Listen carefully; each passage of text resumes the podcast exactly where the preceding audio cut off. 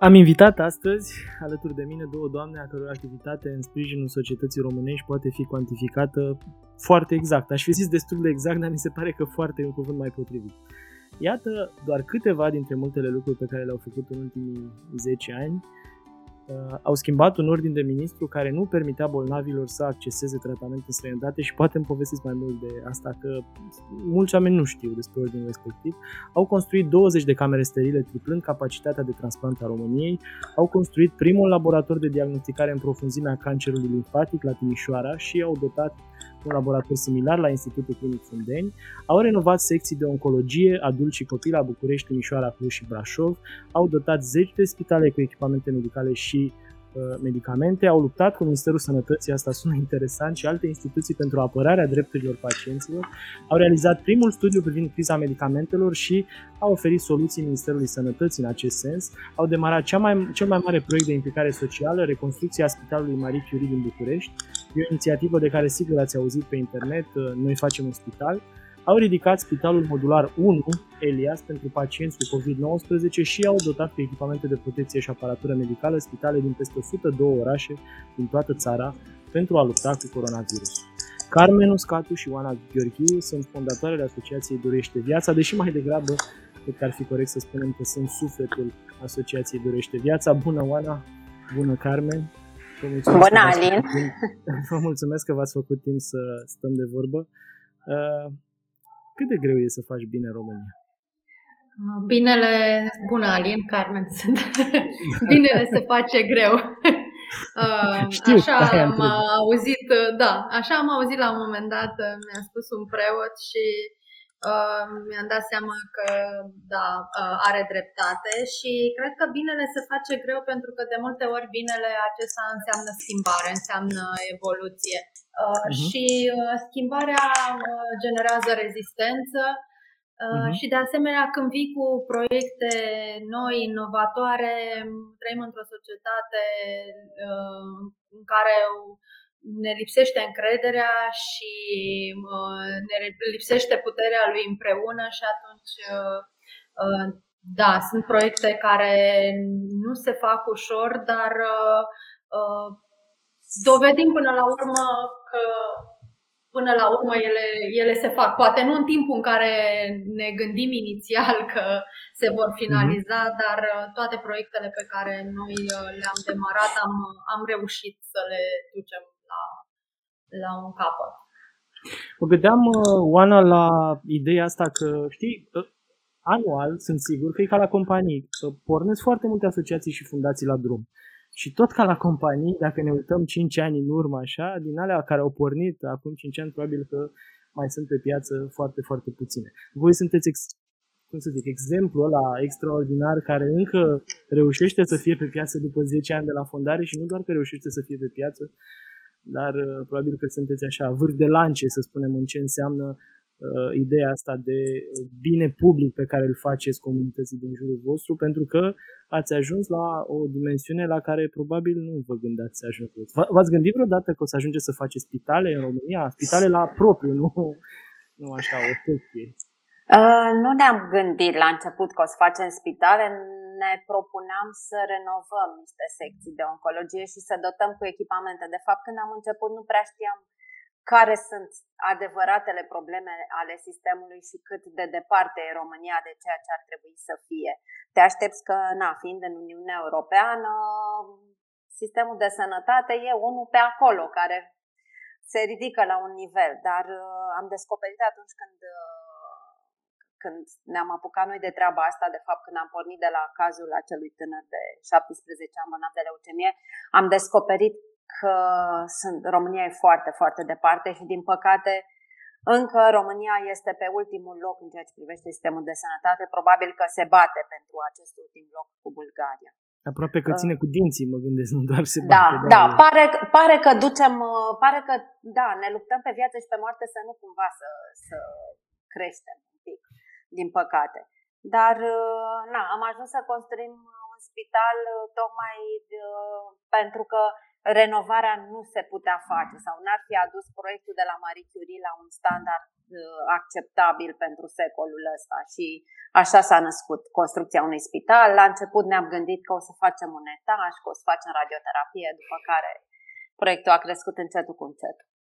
Și aici e un lucru interesant, dar o să vorbim mai încolo, pentru că nu vorbim efectiv de un singur spit, de, o, de o singură clădire. Pentru, acum vorbim de un campus, e puțin mai mult de atât, mult mai mult de fapt de atât. Uh, bun, ziceai ceva de uh, acel tânăr de 17 ani. Poate ar fi bine să detaliezi cazul, pentru că până la urmă ce faceți voi despre oameni și pentru ei cumva. Uh, păi așa am început. Noi în 2009 am primit un e-mail de la o mamă uh, disperată care încerca să strângă 150.000 de euro pentru a-și uh, trata copilul în străinătate. Dragoș avea 17 ani, avea leucemie și avea nevoie de un transplant de celule stem care la acea dată nu se putea face în România. Uh, ne-a impresionat cazul acesta și, și pe mine și pe Carmen pentru că l-am, uh, eu am primit e-mail-ul, l-am trimis lui Carmen și am întrebat-o dacă are vreo idee despre ce am putea, cum am putea să ajutăm. Suma era uriașă, e uriașă și acum, dar în 2009 era și mai greu de strâns uh, o asemenea sumă. Uh, și atunci ne-am luptat cu statul român la propriu uh-huh. pentru acel caz. Nu-l cunoșteam nici pe Dragoș și nici pe mama lui, nu-i întâlnisem niciodată. I-am întâlnit după ce am început bătălia cu statul român. Uh, Dragoș a plecat la tratament în străinătate după vreo 5 săptămâni de, de luptă. Uh, a plecat prea târziu însă Um, pentru că luase din uh, spitalul din România o grămadă de infecții nozocomiale și TBC și deși transplantul a reușit și el a fost bine câteva luni, uh, i s-a reactivat TBC-ul pe care îl contactase în spitalul din România și uh, organismul lui slăbit nu i-a mai făcut față. Și atunci ne-am dat seama cât de rău este pentru pacienții aceștia că primesc ajutorul prea târziu, că a ajuns în străinătate prea târziu. Un copil a murit la 18 ani uh, doar pentru că țara, doar pentru că a avut ghinion să nască în România. Pentru da. că în orice altă țară din Europa ar fi fost, ar fi avut cu totul alte șanse. Și atunci ne-am zis că ar trebui să facem ceva. Și uite că, până la urmă, ca o consolare așa palidă, evident, pentru familie, nici nu e cazul să discutăm despre asta, dar ca o consolare pentru restul oamenilor, acel formular, care ulterior se cheamă altfel, nici nu mai știu ce număr are acum, uh, acel formular este în momentul ăsta utilizat de un număr foarte mare de oameni. Trebuie spus că pentru transplantul de celule stem nu se poate uh, da? cu formularul E112, este exact ordinul de ministru pe uh-huh. care l-am schimbat noi și despre care tu pomenei la început. Am înțeles.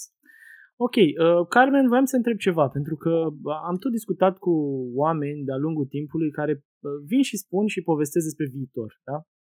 Și mi se pare că aș vrea să te întreb cum vezi tu viitorul, dar dintr-o perspectivă pe care nu știu câți oameni o văd. De ce?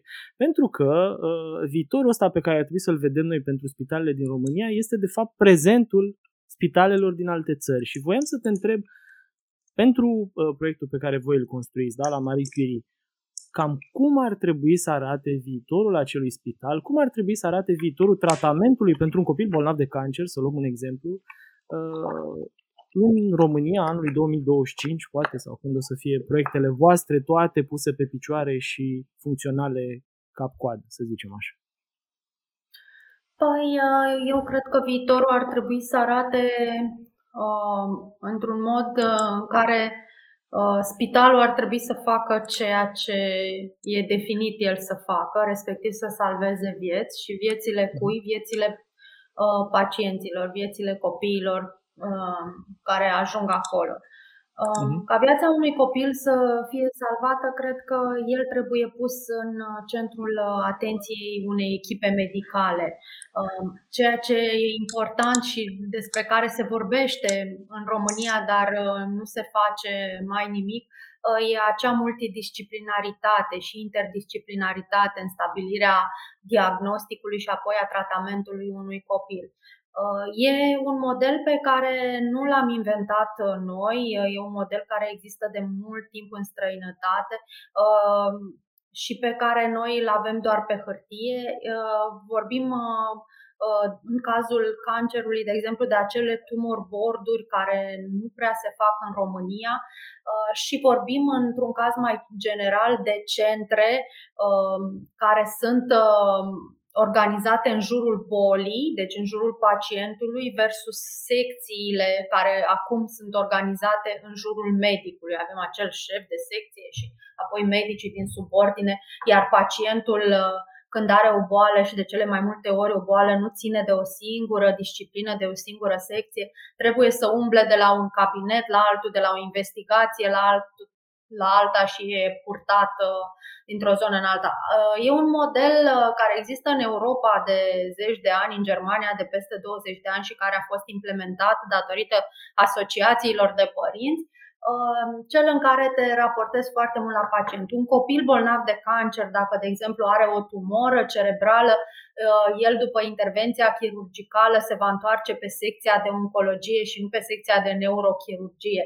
Uh-huh. Practic există un singur punct și acela e ăla în care e pacientul, uh, în care se adună toți medicii pentru a trata un uh, copil. Iar asta se, se reflectă evident în șansele uh, la, la viața ale celui copil care cresc mult mai mult printr-o, prin această abordare multidisciplinară în care se implică mai mulți medici și în care nu implici părintele, uh, du-te tu la chirurg, mai du-te tu, vezi că trebuie să ajungi pe la radioterapie, pe care vrei să ajungi pe la neurochirurgie și așa mai departe. Uh, e ceea ce noi ne-am dorit de la început pentru acest spital, pentru că de la asta am pornit să aducem radioterapia uh, unul din tratamentele care se fac în cancer la un loc cu oncologia, la un loc cu neurochirurgia, cu chirurgia, cu neurologia și toate specialitățile astfel încât copilul să beneficieze în același loc de toate aceste tratamente. Dar nu e suficient. Uh, și atunci ne gândim la acest concept axat pe centre de tratament, dar care înseamnă o schimbare radicală în sistemul uh, Uh, medical românesc. De aceea noi ne propunem și propunem și o să propunem uh, autorităților un proiect pilot uh, un parteneriat prin care să facem împreună niște schimbări atât de necesare pentru pacient, dar și pentru sistem, pentru că resursele sistemului vor fi mult mai eficient utilizate într-o astfel de organizare. Bun, și acum sunt curios dacă ne uităm așa în planul ăsta larg, în care voi încercați să faceți bine, colaborați într-o formă sau alta cu autoritățile, că n-ai cum să nu faci asta, cum, cum, cum merge colaborarea e o altă discuție, dar tot în contextul ăsta voiam să vă întreb, poate ne spui tu, Ana, câte ceva, poate ne spui și tu, Carmen, cam care au fost piedicile majore pe care le-ați văzut voi în derularea proiectului până acum? Păi uh, să o luăm așa de la început uh, cu autorizația de construire. Uh, nu știu dacă au fost efectiv niște piedici, ci uh-huh. birocrația aceasta excesivă și acel, um, acel nu se poate pe care îl auzi în permanență și care vine nu neapărat că oamenii se opun, ci pentru că nu înțeleg că, că, că de fapt stă în, în, în puterea lor să facă lucruri. Preferă să, să nu facă nimic în plus față de ceea ce au mai făcut până acum. Să nu aibă niciun pic de deschidere, să nu facă niciun efort să ajute cumva. Uh-huh. Uh, știi că orice autorizație de construire, chiar și pentru o casă sau pentru orice, pentru o renovare uh, a unei persoane este extrem de greu de obținut, cu atât mai mult pentru un spital, că am avut de obținut 22 de avize. Și fiecare instituție ă, te plimbă cu vorba, nu respectă termenele legale și aici, dacă ne amintim, am stat ă, zile în șir și sunam în fiecare zi și din a 30-a zi, ă, la a 30-a zi de la data depunerii, începeam cu efectiv bullying, că n-am cum să, n-aveam cum altfel, deși nu era un bullying, că era dreptul nostru să nu renunțăm. Asta a fost partea birocratică. După care mentalitățile. De fapt, cele mai mari piedici vin din mentalitățile pe care, la care oamenii nu vor să renunțe și teama asta de necunoscut, pe care o au și reticența la orice lucru nou. Uh, dar probabil că sunt absolut normale și discutând și cu consultanți din afară ne povesteau că au trecut și ei prin asta cu 15-20 de ani în urmă și că e un da, proces. Presupun că e o abordare radicală până la urmă. Dacă stai să te uiți din perspectiva cuiva care lucrează într-o autoritate publică de mulți ani, ce faceți voi e ca de ca și cum ar veni extraterestri să facă ceva. E genul de schimbare pe care probabil trebuie să o accepte înainte să poată să se miște. Nici nu știu Exact. Din, uh, din fericire, pe, uh, am, din, fericire, din nefericire am avut și presiuni politice pe care le-am resimțit, uh, dar care au venit la un moment dat în care proiectul era deja mult prea vizibil și nu ne mai putea opri. Adică la început cred că nu au înțeles exact ce facem. Le-am scăpat printre degete și când au înțeles și au încercat să ne pună piedici, ne amintim de luptele cu cu ministrul, ministra sănătății și cu primărița capitalei, care au avut la un moment dat destul de multe ecou. Dar uh, am trecut și de asta și da, sperăm da, ca... să nu mai avem la fel. Carmen, crezi că uh, perioada următoare va fi cumva similară din perspectiva asta a piedicilor sau relația voastră cu autoritățile uh, începe să intre pe un făgaș mai uh, acceptabil, să zicem așa, nu știu dacă e cuvântul potrivit? Cred că șansa noastră va fi dacă actualul ministru al sănătății va rămâne ceva mai mult timp, astfel încât uh, să avem posibilitatea să îi explicăm ce anume ne propunem să facem, pentru că oamenii se sperie de necunoscut. Uh, în același timp, acest proiect e făcut cu extraterestri din Europa, cu consultanți uh-huh. din străinătate, nu vine de pe lună, nu e ceva de neînțeles, um, trebuie doar să ai disponibilitatea să te uiți la un uh, proiect care, în care și-a pus speranța o țară întreagă. Uh, și oamenii oamenii care ne susțin și care ne dau bani, ne dau și încrederea lor și speranța că lucrurile uh, se vor schimba în bine. Uh, și atunci tu, ministru, tu, politician, uh, ai datoria să te uiți la acest proiect și să-l înțelegi și să accepti, poate pentru prima dată în, în istoria acestei țări, un parteneriat cu societatea civilă. E singura noastră șansă, a noastră ca asociație și ca comunitate care face acest proiect, are și singura șansă a politicienilor, pentru că uh, nu pot să mai neglijeze un, uh, un lucru care a devenit un fenomen. Uh, și nu-l pot să-l mai neglijeze uh, și din cauza că uh, ei nici măcar nu au o alternativă la ceea ce le propunem noi. Sistemul uh, de sănătate uh, este total disfuncțional Uh, a și apărut, chiar acum mă uit, un, un raport al uh, Comisiei Europene uh, care spune că speranța de viață în România oricum România fiind penultima la acest capitol în Europa, a scăzut cu 1,4 ani în pandemie, dublu față de media europeană.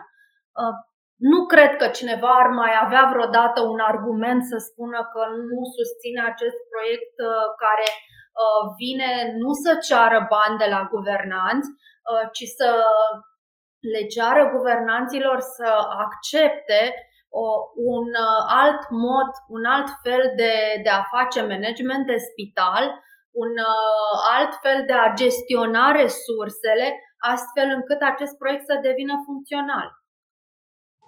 Da. Uh, mi se pare cumva uh, o luptă cu morile de vânt, așa, ascultându-vă pe voi două și de-aia sunt foarte curios de altceva, că până la urmă, exact ce spuneai tu, uh, Carmen, mai devreme, în spatele vostru uh, sunt 100 de mii de oameni, da? care donează în fiecare lună prin SMS-uri, care, mă rog, își dau uh, o parte din uh, impostul pe profit, o să vorbim puțin mai încolo ce opțiuni sunt. Dar chiar sunt curios acum. Să spunem că mă uit la televizor și văd pe cineva ca voi care vorbesc despre proiectul vostru, da? Și îmi dau seama că, bă, eu personal e greu să ajut pe cineva sau să încep un proiect pentru că, mă rog, e ca și cum aș arunca o picătură în mare. Dar totuși, poate ar fi bine să vă ajut pe voi, că voi mișcați mare aia și faceți valuri mari, mari și sunt utile. Cum aș putea să vă ajut? Cred că e importantă și poziția în care te afli. Dacă ești politician, pune mâna la această schimbare. Dacă ești guvernant, uh, de asemenea, arată-te curios să afli și contribuie până la urmă la un proiect care se construiește acum. Uh, mhm. Dacă um, ești uh, uh, un om care vrei să faci o donație este foarte simplu, poți, uh, poți dona prin SMS la 8864 cu mesajul spital 4 euro pe lună, poți să mhm. intre pe platforma dăruieșteviață.ro și să faci o donație uh, cu cardul, poți de asemenea, fiind această lună în care toți oamenii uh, se gândesc și își fac cadouri, să uh, cumperi cadouri cu rost, pentru că în afara obiectului în sine pe care îl primești, îl primești bucuria de a, de a fi parte din acest uh, proiect uh, Noi facem în spital, poți să-ți faci ziua de naștere în uh, luna în care te-ai născut și prietenii să contribuie la acest cadou pentru uh, spital. Uh, iar dacă ai o companie sau știi pe cineva care are o companie sau lucrezi într-o companie, uh, trebuie să știi că poți să dai 20% din impozitul pe profit, bani care oricum se duc către stat, uh, dar tu poți să-i direcționezi 20% către Uh, proiectul uh, dăruiește viață și 80% către stat, deci plătește o parte din impozit, către un proiect care e vizibil, e transparent, e auditat uh, și care se raportează tot timpul la nevoile celor care în acest moment sau într-un moment al vieții lor sunt mai puțin norocoși decât tine care, care susții cumva proiectul. Uh-huh. proiectul. Oana, dă-ne și niște cifre și știi de ce te întreb asta? Pentru că sunt sigur că oamenii care ne ascultă au auzit-o pe Oana vorbind și o să spun ok, poate vă susțin 10 oameni, de ce vă susține eu? Sunt curios. Cam ce cifre sunt în spatele vostru, așa, la nivelul susținătorilor din SMS-ul, la nivelul companiilor care vă susțin? Uh, sunt peste 350.000 de oameni care au dat măcar o dată un SMS, deși mare parte dintre ei sunt donatori recurenți, adică lună de lună dau cel puțin un SMS. E, mhm. dacă stai să te gândești, e un oraș mare din România care susține acest proiect și sunt peste 5600 de companii care redirecționează 20% din impozitul lor fiecare ban care vine. Uneori sunt companii care dau 500 de lei, sunt companii care dau 500 de mii de lei. Fiecare companie, indiferent de suma pe care o dă, este extrem de importantă în, în proiectul ăsta. Și fiecare om care dă un SMS la fel contează enorm de mult. Am strâns din SMS 10 milioane de euro în toți anii ăștia. Asta înseamnă un etaj de spital complet construit și utilat, echipat da. și mhm. utilat. Uh, și oamenii poate că se simt demotivați când dau 4 euro și noi vorbim de un proiect de 30 de milioane de euro. Dar fără ăia 4 euro de la fiecare parte, uh, banii nu se strângeau, proiectul nu mergea înainte și zicem noi așa că fiecare SMS e rotița aia din mecanismul care fără rotiță n-ar funcționa. E extrem de important și poate ajungem la, nu știu, la 500 de mii de oameni care vor face uh, spitalul uh, în întregime, pentru că, așa cum zicea Carmen, avem treabă, mai avem de lucru în continuare. Da, e o veste uh, sau e un motiv de optimism până la urmă. Dacă stai să te uiți la România așa cum e acum, faptul că auzi de un proiect așa cum e al vostru, da, nu vorbim de cumpărarea unor servicii, că sigur există companii care au atâția abonați, sigur în România, dar să fie atâția oameni care donează în fiecare lună sau care își pun speranțele într-un proiect al vostru, e un motiv de optimism uh, pentru multe zile de acum încolo și cred că e un motiv să considerăm că cel puțin în zona asta de sărbători de iarnă uh, chiar merită și avem șanse să găsim proiecte care merită susținut. Uh, vreau să vă citesc ceva să spunem celor care ne ascultă că noi ne știm de mulți ani, probabil că de la începuturi, și acum mulți ani am, am încercat să-mi aduc aminte, poate vă aduceți voi aminte, s-a făcut la un dat o întâlnire undeva cu toți, cu toate colaboratoarele voastre, existau o grămadă de oameni acolo, în special doamne, care ajutau copii uh, bolnavi de cancer să facă drumurile de care aveau nevoie sau să ajungă la doctor sau să-și găsească un diagnostic și erau tot felul de uh, probleme pentru copiii ăia și uh, am fost într-o sală cu o masă lungă, țin minte și acum, cu foarte mulți oameni care povesteau cum, din păcate, unul dintre copiii pe care, unul dintre copiii pe care îi ajutaseră pierduseră bătălia, alții uh, o câștigaseră și, mă rog, uh, am, am văzut acolo ceva ce n-am văzut niciodată și uh, așa se ridică părul pe tine în momentul în care vezi că există atâta bunătate în lume. Eu, uh, având în vedere locul unde lucrez și oamenii cu care mă întâlnesc, cred că lumea e mai degrabă o junglă. E, uite că există și locuri de genul ăla. E, și ca urmare a întâlnirii respective, am uh, văzut și un mesaj al uneia dintre copiii uh, care trecuseră prin uh, sau care fuseseră în îngrijirea cuiva de la voi. Aș vrea să citesc mesajul ăla pentru că mi se pare modul wow. cel mai bun de a încheia discuția asta. Uh, pe mine m-a impresionat mesajul și o să vă spun la final de ce m-a impresionat mesajul. Uh, cer scuze pentru faptul că nu mă pricep foarte bine să joc uh, mesajul ăsta, poate ar trebui citit de cineva care știe să-l citească. Uh, Uh, sună așa, pe mine nu mă interesează, nu mă gândesc niciodată la viitor, ci la prezent. Și dacă ar fi să știu vreodată momentul morții, uh, acum sau la bătrânețe, dacă suferința nu ar fi prea mare, aș vrea să primesc moartea cu zâmbetul pe buze, onoare mai mare ca asta nu există, fiindcă știu că acolo e mai bine. Nu mi-e frică de moarte, nici de viață. Dacă nu aș lăsa în urma mea atâta tristețe, nu mi-ar părea rău de nimic dacă ar fi să se întâmple ceva. Nu mi-e frică de nimic. Spune Ciprian, un copil al cărui drum pe pământ a durat, să spunem, foarte puțin, din 4 august 1997 până în 13 decembrie 2011. Și uh, chiar dacă pentru Ciprian, din păcate, drumul s-a încheiat, mie mi se pare că trebuie să vă mulțumească cineva că v-ați bătut capul în toți anii ăștia, să continuați măcar visul acelui copil care spera că la un moment dat uh, ar fi și alți copii pe lumea asta cărora să nu le fie frică nici de viață și nici de moarte. Și uh, vreau să punctez ceva. În jur de 5.000 de copii din România sunt bolnavi de cancer în momentul ăsta, iar 4-500 de noi cazuri sunt diagnosticate anual. Dacă vrem să ne putem gândi vreodată la viitor, trebuie să-i ajutăm pe acești copii să-și poată trăi viața și în loc să salvăm lumea fiecare dintre noi, pe rând, poate că ar fi mai bine să ne gândim să-i sprijinim pe cei care fac ceva pentru grupuri mari de oameni. Datorită acestora, lumea se va schimba mai repede și poate mai mulți copii vor avea șansa să se gândească la viitor. Mulțumesc, Oana, mulțumesc, Carmen, nu doar pentru că ați participat la discuția asta, ci așa, pentru că într-un plan mai mare ați făcut fapte bune cât pentru milioane de români la un loc. Și aș vrea să repet pentru cei care ne ascultă, SMS la 8864 cu textul spital, donație lunară de 4 euro către Asociația Dorește Viața și dacă intrați pe www.doreșteviața.ro puteți alege acolo și alte mecanisme prin care să susțineți uh, proiectul uh, Oanei și al lui Carmen și nu doar al lor, pentru că e un proiect în care sunt implicați foarte, foarte mulți oameni și trebuie amintiți și ei, pentru că fără ei munca lui Carmen și a Oanei sunt sigur că ar fi în zadar.